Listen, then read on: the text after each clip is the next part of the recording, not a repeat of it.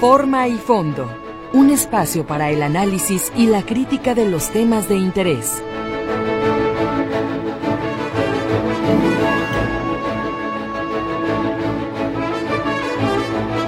Amigos, muy buenos días. Buenos días a todos. Buena semana. Es lunes.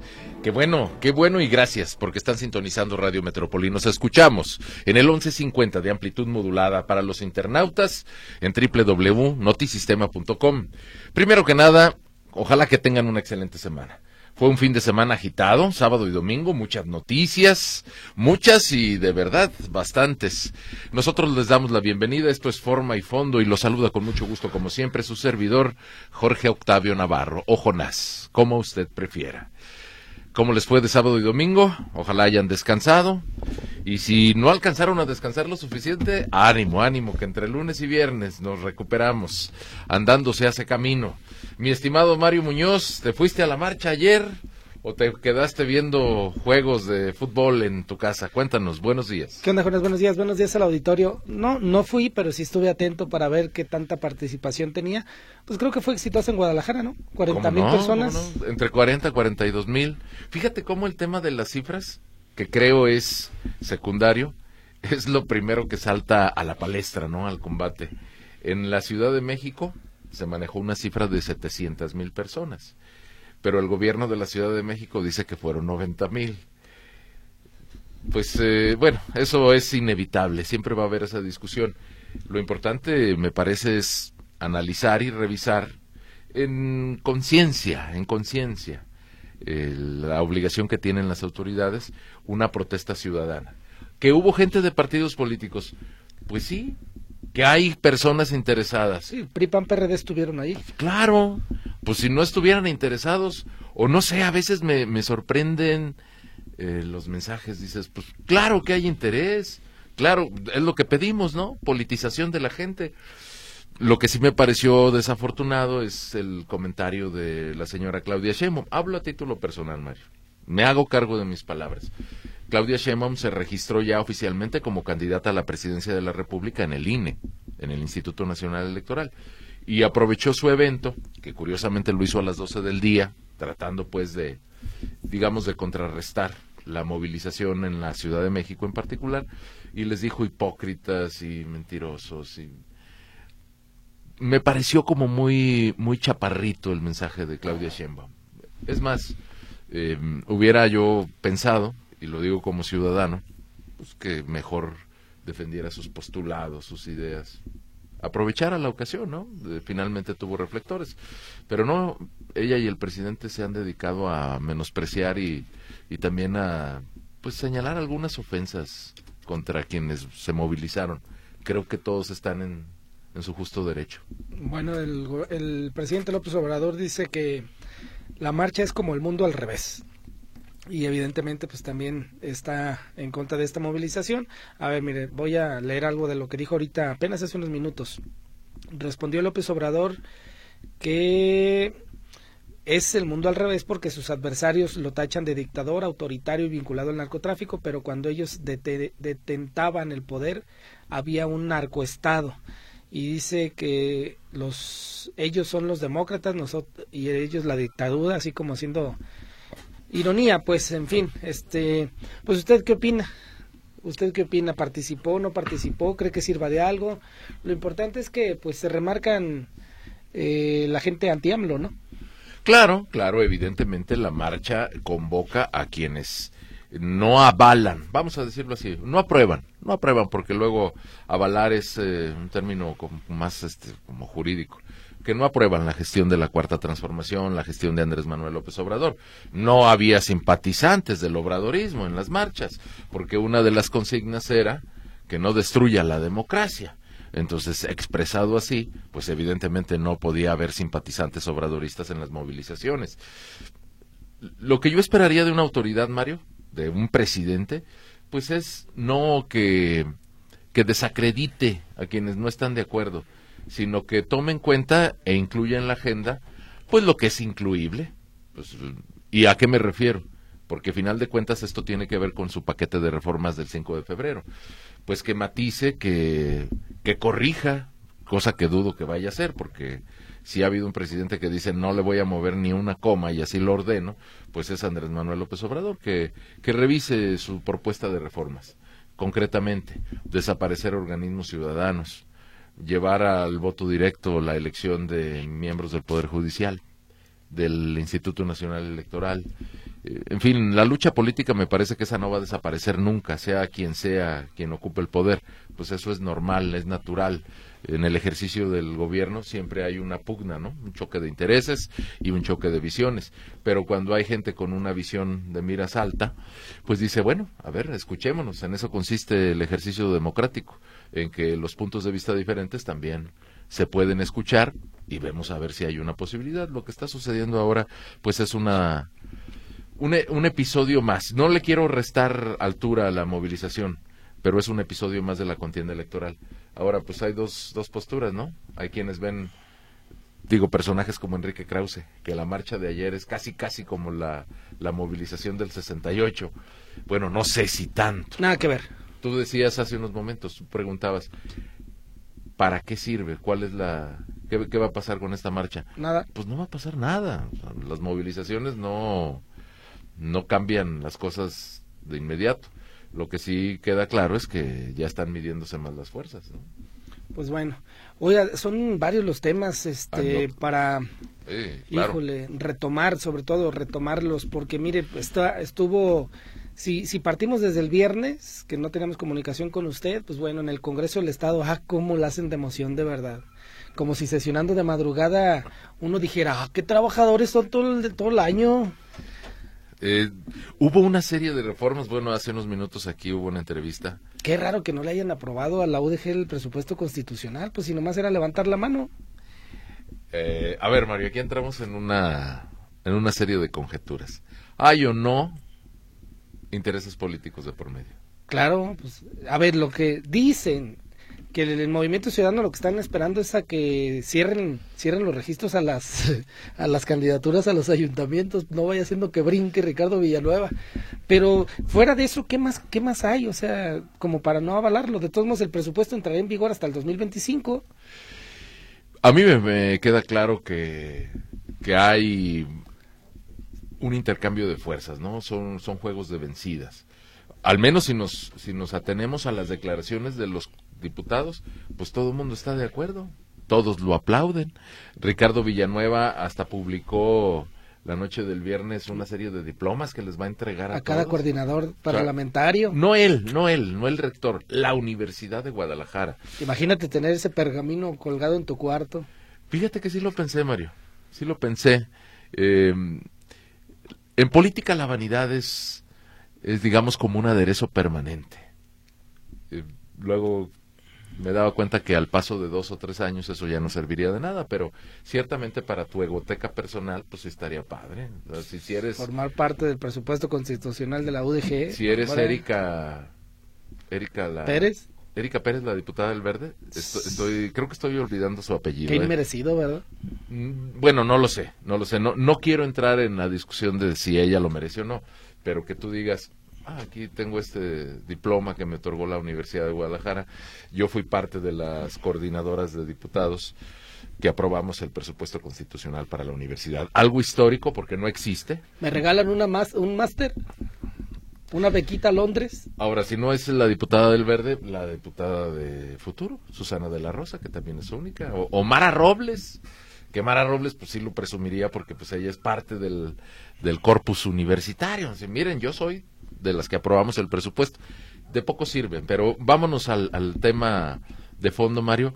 Si todos están de acuerdo y no lo aprobaron, es porque hay ahí una lucha de poder interna de la que no nos están hablando abiertamente. Y yo sí creo que tiene que ver con asuntos electorales. No sé si es tan, tan reducido como si Ricardo Villanueva eso no es candidato. Eh, porque además hay una dinámica aparte, Mario.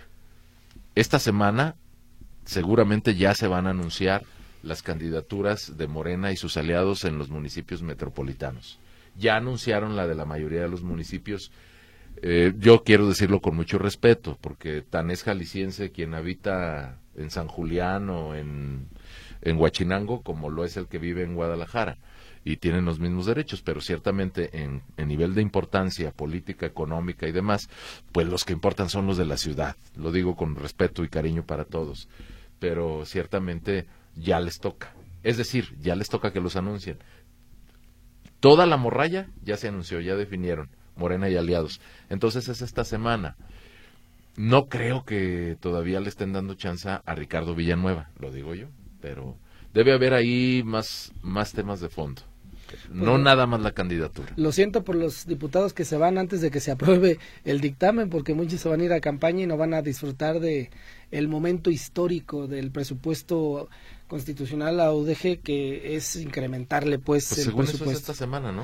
Dicen, dicen, que, el, jueves. Martes o jueves, quién sabe. Pero pues, en serio, muchos como Quirino se va a ir ya a la campaña. Entonces no sé si le alcance. Ese fue un tema polémico. Ah, no le van a dar su diploma. Pues por eso te digo. Quirino sí es coordinador. Este, ese fue un tema. El otro, ¿qué tal? ¿Qué tal Ciudad Guzmán? ¿Qué tal Tlaquepaque? No, qué bárbaro. Lo de Ciudad Guzmán, digamos que, bueno, al menos con las cifras oficiales eh, digamos que para el, tamaño de lo que pasó, eh, pues fue poco, digamos que pocas las consecuencias negativas. Eso sí, queda claro el poder del crimen organizado. En cuanto ellos se deciden, causan caos generalizado. Ese presidente municipal de, de Zapotlán, el, el Grande, como que es muy polémico, ¿verdad? Pues ha de estar gozando los últimos meses que le quedan, porque no le van a dar chance de volver a ser candidato. Se va de diputado federal. Pero bueno. Pero, pero el tema sí tienes razón, Mario, sí la inseguridad, otra vez, o sea, que si hay marchas, que si hay candidaturas, que si hay elecciones, en la agenda está la inseguridad y la violencia. Y lo que sí es terrible, terrible, Mario, lo mencionaste, aunque creo que vale la pena volver a, entrar en, un poquito de detalles, otra masacre. Y además con menores de edad. Es... No digas masacre porque en el ayuntamiento dicen que eso se oye muy feo. Bueno, si matan a seis personas y cuatro son menores de edad y además otro menor de edad está herido. Eh, no, di multihomicidio porque masacre no. Eso bueno, no. No seas así. Te hago caso, Mario, te hago caso. Otro multihomicidio. Y en menos de dos meses ya van tres contabilizados. Ahora, yo no tengo problema con el ayuntamiento de Tlaquepaque, que también es parte de la obligación municipal garantizar seguridad, pero lo mismo hemos reclamado al gobierno federal, al gobierno del estado y al gobierno perdón usted, al gobierno municipal. El hecho es que mataron ahí a un grupo de personas. Ya empiezan a decir, ah, ya son siete. Es que desde ayer se decían que eran siete, pero la fiscalía no reconocía siete, sino seis. Entonces, hasta eso regateamos. No sé si... ¿Y los culpables? Si decir entre seis o siete, pero además menores de edad, chavos de, de, 15 a 17, niñas ahí, bueno, chicas. Eh, nos van a empezar a decir que... Bueno, y no lo dudo, sí, a lo mejor problemas de drogas o qué sé yo, pero nuestros jóvenes, nuestros chavos no merecen eso. Sí está está grave. Digo, en medio de tanta información, eh, creo que hay que destacar eso, ¿no? Pues se queda uno callado, ¿no? Que eran como las seis de la mañana, seis y piquito. Ay, ay, ay. ¿Cómo la ve? Mario, dame oportunidad, rapidísimo. Eh, se nos quedaron todas las llamadas del viernes. Yo le quiero agradecer cuando menos para mencionarlos. Y bueno, le doy lectura a esta llamada que nos hizo el señor José de Jesús Pineda. Fueron el viernes, pero en la entrevista que teníamos ya no alcanzamos a leerlas. Él extravió su cartera con documentos. Dice que la perdió por la calle Ébridas entre Isla Socorro e Isla Raza. Deja un celular señor José de Jesús Pineda, aunque ya con el fin de semana pasado, pero ojalá si alguien vio esta cartera, por ahí ven José de Jesús Pineda Gaeta, comuníquense para ver si se la podemos regresar. Eh, tuvimos una entrevista el viernes, Mario, con la ahora ya pues precandidata, casi candidata. Que andan en el refugio, en la silla del refugio. Así es, Viene Xochil Galvez. Que está hoy aquí Xochil Galvez, Diana González, Alma Ruiz, Margarita Méndez, Juan González se comunicaron para felicitar a Diana González, desearle lo mejor, es la candidata de ellos. Pero también se comunicaron y les agradecemos mucho con diferentes puntos de vista Benjamín Garay, Benjamín Garay, supongo, Jaime López, Sergio García, Javier Magaña, Ernesto Hermosillo, Leticia Ramírez, Susana González, Rubén Villa, Alan Fernández, Monserrat García, Laura González, también el señor José Padilla, Julio García, que me decía, Jonal, le van a preguntar a Álvarez Maínez si va a visitar al Papa. Carmen Prisú y Luz Humberto López. Bueno, a todos de veras gracias y un gran saludo, tratando pues de, pues de ponernos a mano con ustedes. Y Mario, tenemos ya un sondeo del día hoy en nuestras cuentas de la red social X. Le quiero dar lectura, animarlos a que pasen, voten y además vamos a comentar un poco más sobre el tema porque hay muchos datos que agregar. Sondeo de lunes en Metrópoli 1150 Forma y Fondo. Alberto Lamas fue detenido por el desvío de 150 millones de pesos en el gobierno de Aristóteles Sandoval y hasta el jueves, es decir, el próximo jueves, definen si queda preso o en libertad para el juicio. La pregunta que les hacemos, ¿debe estar preso o es tema político? Ahí está nuestro sondeo.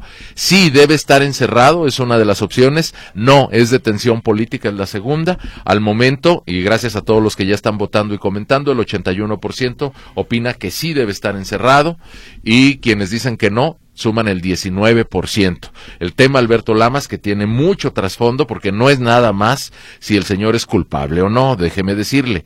Eh, enseguida lo abordamos, pero también le quiero agradecer a las casi 500 personas que votaron en nuestro sondeo del viernes, que tiene que ver con un tema del cual se va a seguir hablando, la visita al Papa que le hicieron Xochil Gálvez y Claudia Sheinbaum.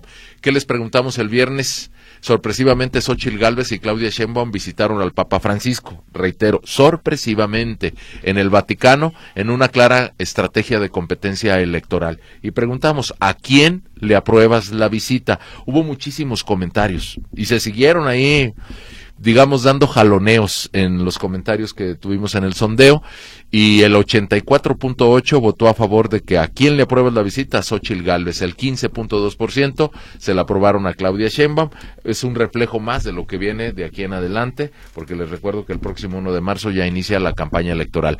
Gracias a todos los que participaron el viernes. A ver, por ser un mes de los cortitos, tenemos hasta el 29, no, mira, todavía dos semanas y media para que se acabe el mes.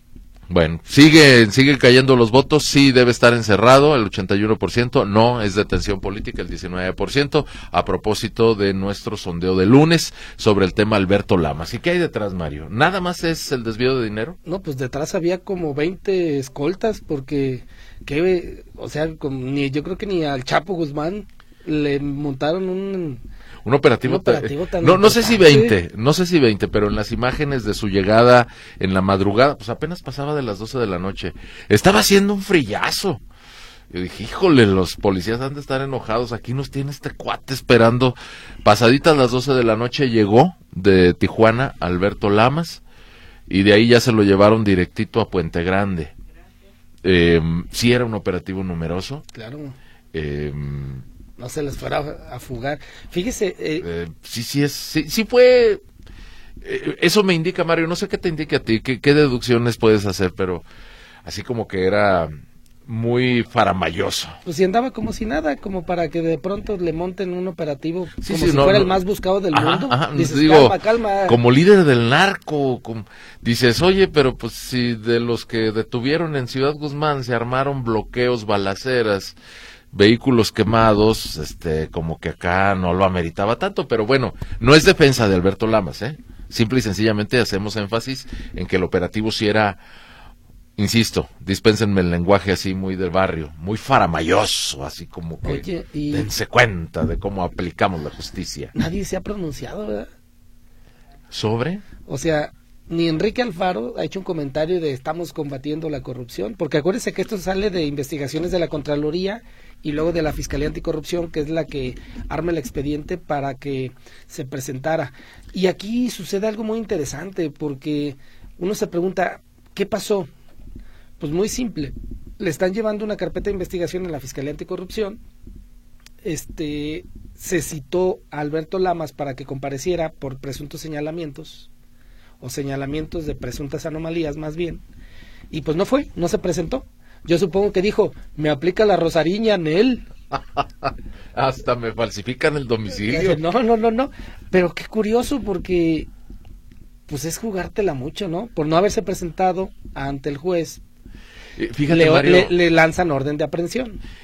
Bueno, eh, eh, tengo esta información, porque además usted escuchará posiciones que hasta se contradicen entre sí, pero el señor había promovido un amparo y le dijeron, pues amparo para qué si no hay investigación contra ti. ¿Quién dijo si había? la Claro que autoridad sí. judicial, no. ¿Cómo Y- no? no, La no Fiscalía había. Anticorrupción ya lo Ah. tenía en la mira. pero no es no estaba incluido. Eso lo sé de cierto. Lo sé de cierto. Hasta que Felipe Tito Lugo dice, "Ah, no, pues si me, si nos vamos a pelear, él también tomó responsabilidades." Y ahí es donde ya viene, digamos, el, desenvolvimiento de la madeja política. De origen no lo habían señalado, pero él algo sospechaba, porque si no, no tramitas un amparo. Así como, pues deja, compra un amparo y también un kilo de tortillas, no funciona así. Y pues como no estaba, le dijeron, pues es que no estás. ¿Amparo contra qué? No está tu nombre. Pero ya después, uno de los involucrados y detenido, sí dice, no, sí, sí, anótenlo en la lista, él también reprobó. Y bueno, de ahí viene, eh, y, y a ti a mí nos consta, Mario, que el señor ahora detenido se movía libremente por las calles y no estaba ni exiliado ni estaba escondido y lo presumía. Presumía su vida cotidiana y aquí es donde vienen las cosas que a mí me llaman mucho la atención. Su actividad en la elección 2024. Sí, que muchos dicen que estaba por todos lados, que le estaba medio coqueteando a Laura, a Claudia y hasta a Pablo. Eso es totalmente cierto. Es decir, ni estaba escondido, ni estaba en el anonimato, y sí se estaba moviendo para participar en la elección. Vaya usted a saber si de asesor, consejero, bien quedado, lo que usted quiera y guste, pero de que había diálogo con los equipos de la campaña 2024 en la contienda por la gubernatura, se lo garantizo. Y ya estaba por sumarse. Nada más que le dijeron, acá hay un pendientito. Vente a que conozcas unas celdas que tenemos aquí en Puente Grande. Y ahí es donde permanece hasta el próximo jueves, que se va a definir si la comisión del delito que le están imputando aplica eh, la detención para que no se fugue o le dan chance de salirse para seguir con el juicio y las acusaciones libre. Esa es la- eso es lo que está en juego. Ah, Seguramente se está echando ya sus primeras jugadas de dominó con To- Antonio Cruz Esmada. Pero la pregunta es si lo vinculan a proceso el jueves. Ese es el punto. Y claro que ¿Tú se va a lo vincule? A lo Te- mejor, a lo mejor dice, quiero de abogado al Chino López, tráiganselo porfa. De entrada, lo que te puedo decir, Mario, es que ya que estamos aquí en privado entre tú y yo y los radioescuchas de forma y fondo, es que está buscando todos los argumentos posibles para decir los delitos que me imputan no son de gravedad, tengo derecho de que me permitan seguir el juicio en libertad. Yo creo que se va a quedar por lo menos seis mesecitos. Esa es una de las, eh, digamos, facultades del juez, que diga, porque evidentemente la parte acusadora le va a decir, este cuate lo dejas y se nos pela, ¿eh? Claro, Eh, pues Digo, sí. de eso se trata, de que la Nomás parte acusadora brin- sostenga. Brinca la frontera y ahí pues, cuando lo, agarras. Lo agarraron pisando la raya. Tijuana. Entonces, pues, eh, ciertamente no andaba en Tijuana para ir al, a visitar alguna iglesia de por allá. Llegó a Tijuana de paso eh, para llegar a territorio estadounidense. El tema tiene muchas implicaciones de carácter político por el tema electoral 2024 y por los antecedentes que pesan sobre la administración de Aristóteles Sandoval. No es un caso único y creo que van a seguir las cosas. ¿no? Pues bueno, ¿usted qué opina? ¿Se queda o no se queda el próximo jueves ahí en Puente Grande? Sí es interesante, pues, porque son todas estas investigaciones que han interpuesto entre la Contraloría y que luego ha consumado o consolidado la Fiscalía Anticorrupción. Si queda en libertad, o sea, ay, es que también puede, O sea, ser, no- puede ser vinculado a proceso, pero que siga su juicio en, En libertad, es una posibilidad. Son tres posibilidades, como siempre lo decimos. Una, este, que el juez le diga, no, mi amigo, pues usted no tiene nada que ver, váyase. Y listo, Esa se es una acabó. posibilidad, claro. Segunda posibilidad, oiga, usted si hay pruebas, por lo menos para investigarse, se va a quedar en Puente Grande, en lo que sigue el proceso. O también le pueden decir, sí te vinculo a proceso, pero pues como no tiene riesgo de pelarte, pues ya llégale y ahí vienes cada que te citemos. Sí, sí, claro. Pues si, el, si el cuate no se presentó a un citatorio, es, sería la cosa más incongruente que lo vinculen a proceso en libertad. Por eso yo creo que por lo que se ve, se va, se tiene que quedar por la congruencia de que te citan y no vas, y luego te eh, aprenden, y luego te dicen, no, pues sal- salte, no, no hay bronca. Ahí ya... Pues hay, un, hay un argumento totalmente justificado. Ah, recuerda, Mario, que estamos hablando en teoría sobre lo correcto o incorrecto, desde una perspectiva judicial. Ahora bien, y en esto nos han sorprendido muchísimas veces, la parte defensora pues va a argumentar en favor del detenido, obviamente, y va a exponer todas las razones con el afán de convencer al juez de que no hay ningún riesgo en dejarlo en libertad, en fin, hay una serie de argumentos. Y la parte acusadora, en este caso la fiscalía, pues debe presentar los argumentos sólidos para que el juez se convenza de que efectivamente, si lo sueltas, dejamos de ejercer justicia. Y luego uno dice, de repente pasan cosas, es, que la fiscalía no presentó esta prueba. ¿Cómo? Pero pues es de primero de primaria. Es que presentaron mal el documento. La redacción era incorrecta errores de procedimiento. Creo que a nadie le sorprende eso. Ha pasado muchas veces. No, creo que el fiscal Gerardo de la Cruz comete un error así.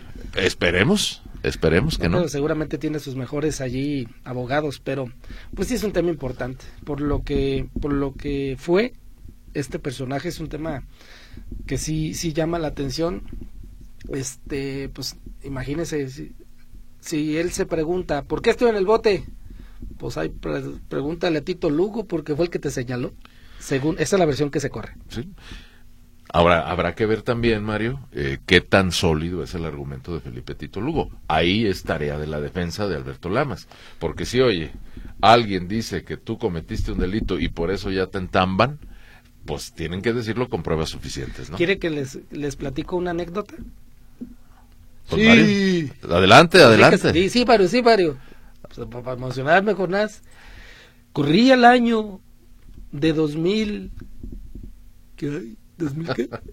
Llevamos 24, Mario. Bueno, 23 y corriendo el 24. Corría el año de 2015 en esta cabina, cuando del lado derecho estaba Ricardo Villanueva. No, del lado izquierdo estaba Ricardo Villanueva y de nuestro lado derecho estaba Enrique Alfaro.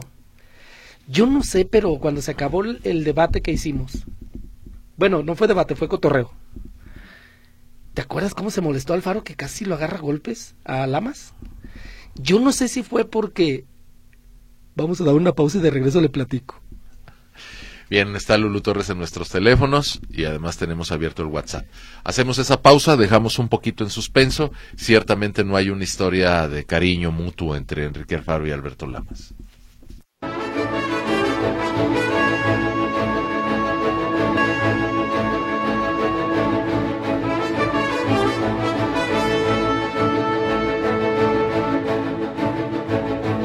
Bien, estamos de regreso en forma y fondo. Eh, por aquí me dice José. José, estoy leyendo WhatsApp. Yo fui a marchar por la democracia, no al comunismo. Nos quieren quitar el fruto de nuestro trabajo. Eh, bueno, gracias a José, no pone su apellido. Y no he leído más mensajes, ciertamente hoy no le hemos dado más espacio a ese tema, pero enseguida lo abordamos, nada más dejemos que Mario nos concluya esta anécdota del recuerdo. Ay, ya se me había olvidado. En, para las elecciones de aquel año, aquí en la, en la mesa de, forma y fondo en Radio Metrópoli. Invitamos, a ver, recuérdame Mario, estaban Enrique Alfaro naturalmente, Ricardo Villanueva, ustedes ya saben cuál fue el resultado de esa elección, pero también estaban otros aspirantes, ¿no? No, pero nomás vinieron ellos dos. Entonces no había más. No, no, digo, entre tantas mesas que hemos convidado, sí estaban, bueno. Nomás pero ciertamente sí recuerdo una frase que me dio mucha risa decía Ricardo Villanueva, ustedes meten todo en la licuadora y sale naranja. Eh. Eh, digo, pero ciertamente em, hay un agravio muy fuerte de Alberto La bueno, al menos siendo jefe de gabinete, ¿te acuerdas que mandaron unos drones a la casa de Enrique Alfaro? Sí. Bueno, un dron, un dron. Y fue pues una invasión evidente a la privacidad y fue una jugada pues muy, muy malintencionada.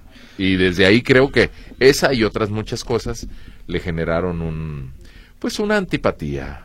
La cultivó muy bien Alberto Lamas. Pues mire, estábamos aquí en la cabina, del lado de Jonás estaba Ricardo Villanueva y de mi lado estaba Enrique Alfaro. Entonces, de lo que yo recuerdo, que me llamó la atención cómo se despidieron porque le cantó un tiro a Lamas, a Enrique Alfaro le cantó un tiro, se habló, se, le hizo un señalamiento muy preciso como de algo grave que había hecho Lamas en contra de Alfaro. Y yo me quedé porque estaba aquí a mi lado Alfaro y se paró Lamas y le tomó una foto y creo que la publicó donde se le veía la vena saltada, resaltada. Y como y publicó algo así como que miren, cada que se enoja o cada que le revelan algo se le se le brota la vena del creo que era del lado pues debió haber sido del lado derecho. Sí, del lado derecho. De la cabeza. Digo, cosas que ya rayan en Sí, pero, pero lo recuerdo mucho porque se acabó el programa y se le levantó y le hizo un señalamiento, tú no se vale caer. Este, y yo no me quedé así como, pelea, pelea. No, no se crea. Hay tiro, decía Mario. Este, no pasó nada, dije, pues el tiro es entre Villanueva y Alfaro, no entre Lamas y Alfaro. Pero yo supongo que el pasado viernes el señor gobernador se aventó su pizza y su whisky este está algo así como diciendo, uy, cayó al bote. Bueno, pues ahí está el tema. Mario, de las llamadas que tienes, algo que sea referente al tema para ir ahora a abordar, pues evidentemente el evento nacional más importante, algunas consideraciones, que fue la movilización de ayer. Este, ¿no te quieres echar un whisky con pizza? No le encuentro el maridaje, Mario. Te he de confesar. Qué horror. Eh, hay algunas pizzas que porque a mí me gusta. Todavía con un vinito, un tinto, un tinto con un tinto, Sobre, todo, ¿sabes con qué? Se las recomiendo, un Malbec. Un Malbec joven, sí, sí, de, de una añada cercana. Ahí sí. Le, le voy a confesar una cosa, odio las pizzas. No me digas. La única pizza que he probado fue en Argentina. Sí sabía buena. Pero allá, allá sí, la masita era... Ahora sí que saliste más fifi que los pues, adversarios de Andrés Estaba en Buenos Aires y, era todo incluido. Era, era, un, era un buffet todo incluido, te daban una botella de vino y comías como...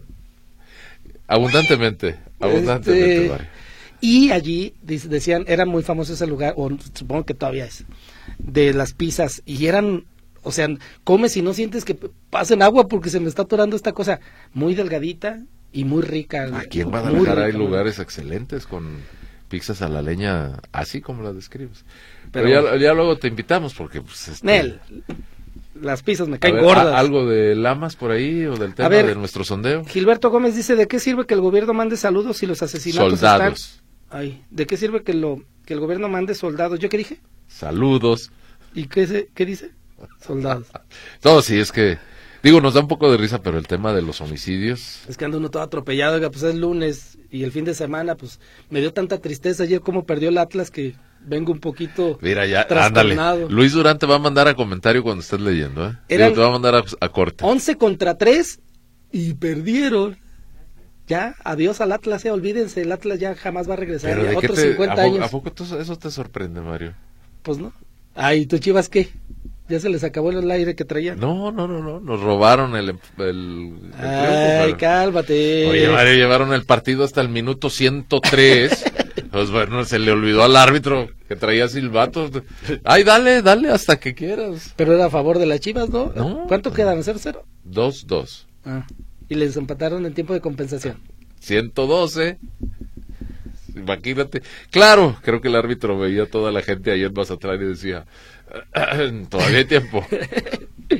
A ver, bueno, entonces Guillermo, Guillermo Gómez dice, ¿de qué sirve que el gobierno mande soldados si los asesinatos están a la orden del día? No hay vigilancia, no quiere el gobierno acabar con los delincuentes.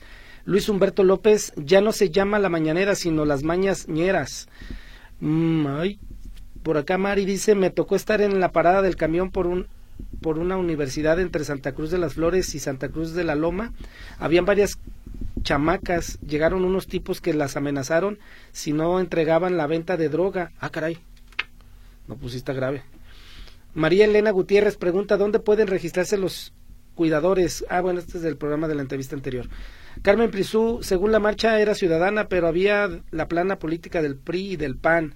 Octavio López, como cuando, como cuando habla Xochitl Galvez, criticando al presidente, no dice nada. ¿Por qué? ¿Les dan algún dinerito? Ignacio Vázquez, ¿es cierto de Claudia Sheinbaum que tiene un hijo con Andy, el hijo de Obrador? ¡Hombre! fíjese, fíjese, ¿cómo se llama nuestro escucha? Ignacio. Don Nacho, ¿cómo en las campañas empiezan a circular una, una serie de cuentos ridículos? Perdóneme, es una ridiculez creer eso. Alfredo Torres Manzano, en Tlaquepaque diario hay muertos y eso no se vale, dan vergüenza a las autoridades. Y Lupe González pregunta, ¿se pronunció el gobernador respecto a la masacre en Tlaquepaque? ¿Dio el pésame a las familias? ¿Qué ha dicho de la inseguridad? Eh, no, no, ni sobre el tema que estábamos abordando, que es el de nuestro sondeo, ni sobre el lamentabilísimo multihomicidio de Tlaquepaque. Fíjate cómo me corregí, ya no dije masacre. No, no, no, soy yo muy feo masacre, no digas eso, te vas a ir al infierno. Bueno, Mario, abordemos aunque sea unos minutos, digo, ya estoy seguro que nuestros radioescuchas ya tienen una, una panorámica de lo que fueron las movilizaciones de ayer. Eh, pues nada más para no dejarlo pasar, porque además al regreso del corte que nos va a pedir el señor Luis Durán, nuestro operador, pues vamos a darle espacio a los comentarios que ustedes nos comparten. Pues me llaman la atención algunas cosas, sobre todo la masividad de, las movilizaciones, con todo y que nos dicen radio escucha, porque es cierto, sí estaban ahí representantes de los partidos políticos, pero no le veo lo negativo. Ahora, hay un gesto que hay que destacar, porque subió un video, me enteré, pues yo estaba aquí en Guadalajara, no en Ciudad de México. Eh, hay un pequeño video de Xochitl Gálvez donde dice, yo no fui a la marcha porque pues, no quiero ni mancharla ni Malaría. Eh, eh, que los ciudadanos se manifiesten en paz. Bueno, digo, hay que tomarlo en cuenta porque este asunto está evidentemente pues señalado por la elección 2024. Fueron más de 100 ciudades, hubo marchas chiquititas, de unos cuantos cientos de personas, pero yo ahí quiero destacar, ese es mi, si me permiten, el tema no es la cantidad, sino la causa. Y lo que queda en juego, pues porque además sí son temas que hay que considerar eh, y que además al presidente le molesta mucho es que estén señalando lo de narcopresidente. Eso no, no estuvo en ninguna arenga, al menos no en la Ciudad de México, no aquí. Eh, hay gente muy, pues muy radical, me parece, pero pues a eso nos han conducido. Si hay radicalización, si hay pues posturas extremas, en parte es, resultado de, de cinco años de estarlo promoviendo. Está lo de las cifras, insisto, eh, sí fueron masivas y pues como dice Mario, como lo dijiste Mario hace unos momentos, esto no va a implicar ningún cambio, es decir, no crean ustedes que el presidente de mañana va a retirar su paquete de reformas o que Claudia Sheinbaum se va a desdecir, pero eso nos conduce naturalmente a un escenario en el que cuando menos hay que darnos cuenta que ni toda la narrativa oficial es verdad, ni todas las cosas están ya definidas para la elección 2024. ¿eh? Todavía queda mucho por ver y hay una serie de, aportaciones y de análisis interesantes. Si quieren ustedes pasar, ya que pueden votar en, arroba jonascal, donde tenemos el sondeo de lunes, por ahí compartí un texto de Héctor de Mauleón. Digo, me declaro admirador de sus columnas y de su escritura. Él está pues yo creo que el 95% de sus análisis están dedicados a temas de seguridad, pero la observación que y su crónica que hizo de la manifestación de ayer me parecieron buenísimas de muchas columnas que he revisado el día de hoy. Se las comparto, digamos, para tener una visión diferente. Señor Luis Durán, vamos entonces a esa pausa.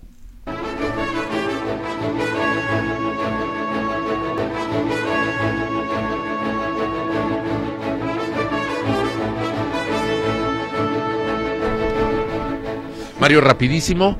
Son las nueve con cincuenta y cuatro, casi cincuenta y cinco. Dame oportunidad para darle voz a quienes nos escriben. Gracias a todos. Aquí nada más me pusieron buen día. Pues, muy buenos días. Buenos días, Jonás y Mario. ¿Qué día fue la entrevista de Enrique Alfaro y la otra persona? Ricardo Villanueva. No, estamos hablando de 2015. Ya no nos acordamos, don Jaime Saavedra. Eran candidatos a la presidencia municipal de Guadalajara. Figúrese, ya pasaron varias lluvias. Señores Navarro y Muñoz, buenos días, nos dice el señor C. Velázquez. Con estas movilizaciones se notan las encuestas cuchareadas a favor de Sheinbaum. Están cuchareadas, remata. ¿Cuál, la tuya? No, no, no, no, ah. las encuestas en general. Es que también me parece que sí es llamativo, pero tomen en cuenta que, vamos a suponer, pongámonos alegres, Mario. ¿Cuántas personas marcharon ayer? Un millón. Un millón. Pues eso no refleja digamos que no garantiza un resultado electoral. Con eso no gana ni la gubernatura. Bueno, evidentemente, insisto, no es la cifra, es la causa, pero pues obvio que habrá quienes lo contrastan con las encuestas. Eh, por aquí nos dicen, no nos pone su nombre, Estaría bien que nos hubiera puesto su nombre, pero voy a darle lectura. Jonás Mario, no hay medicamentos en el IMSS. Mi hermana recibió un medicamento biológico mensualmente. Tiene dos meses sin recibirlo. Ahora sus síntomas están en aumento y su siguiente cita está para septiembre. No podemos adelantarla. Los que vamos al IMSS vemos a mucha gente que sale de ahí sin opciones ni medicinas. Es muy preocupante. Estamos desesperados. Si usted nos compartiera sus datos y los de su hermana, quizás, no, no le digo que nosotros solucionamos nada, pero cuando menos sí podríamos servir como puente de comunicación, a ver si le pudieran dar una atención pues más detallada. Jonás Mario, buenos días, soy Daniel Contreras desde Michigan. ¿Cómo está, don Daniel? Hace días que ya no lo había leído.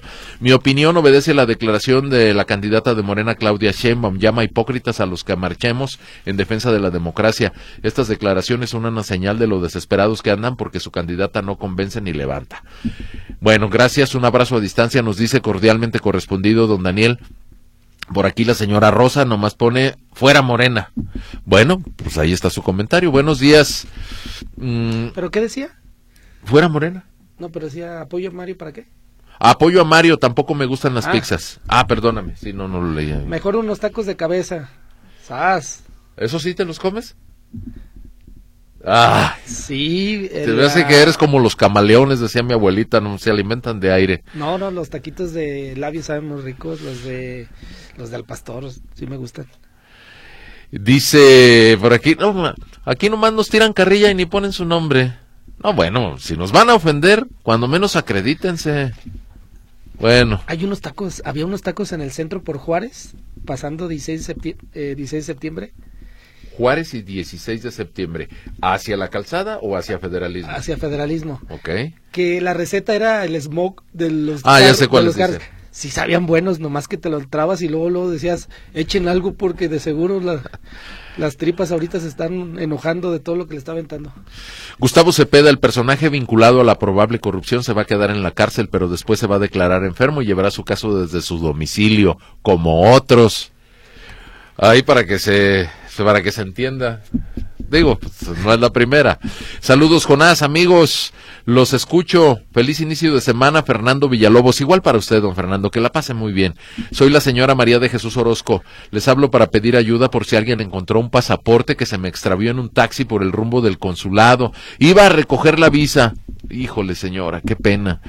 Por favor, si alguien encontró, señor taxista, el pasaporte de la señora María de Jesús Orozco si alguien lo encontró, favor de avisar. Este es mi número. Vamos a dejar aquí guardado su número, señora, para que no vaya a haber un mal uso de él. Si alguien encontró su pasaporte, María de Jesús Orozco de la Cruz, comuníquense, por favor, mándenos un mensajito, comuníquense aquí a cabina. Dice Hilda Cepeda, tenemos todo el sexenio con problemas en los medicamentos, cada vez peor. ¿Por qué no critican al presidente? Órale, Jonas, te hablan. Pues mire, ya no tiene ni remedio. La verdad es tan indignante la situación del sistema público de salud, tan indignante que es casi como lamentarnos de la violencia. Bueno, pero escuche usted una mañanera, ahí le van a decir cómo están las cosas. Eh, Francisca dice, sí, que se quede en la cárcel, supongo se refiere a nuestro sondeo, que regrese los millones desviados. Ricardo de la Torre opina que es una persecución política. Y también Raúl Hernández dice, Mario Jonás, ya que virtualmente Claudia Sheinbaum ganará las elecciones, a su mandato se la llamará la 5T. No, se le va a llamar la 4T segundo piso. Así es como ella lo ha dicho, ¿no? Sí, señor. Segundo piso de la 4T. Amigos, se nos termina el tiempo. Quisiéramos quedarnos aquí, pero mañana aquí con mucho gusto nos escuchamos. Pasen bonito lunes. Cuídense mucho.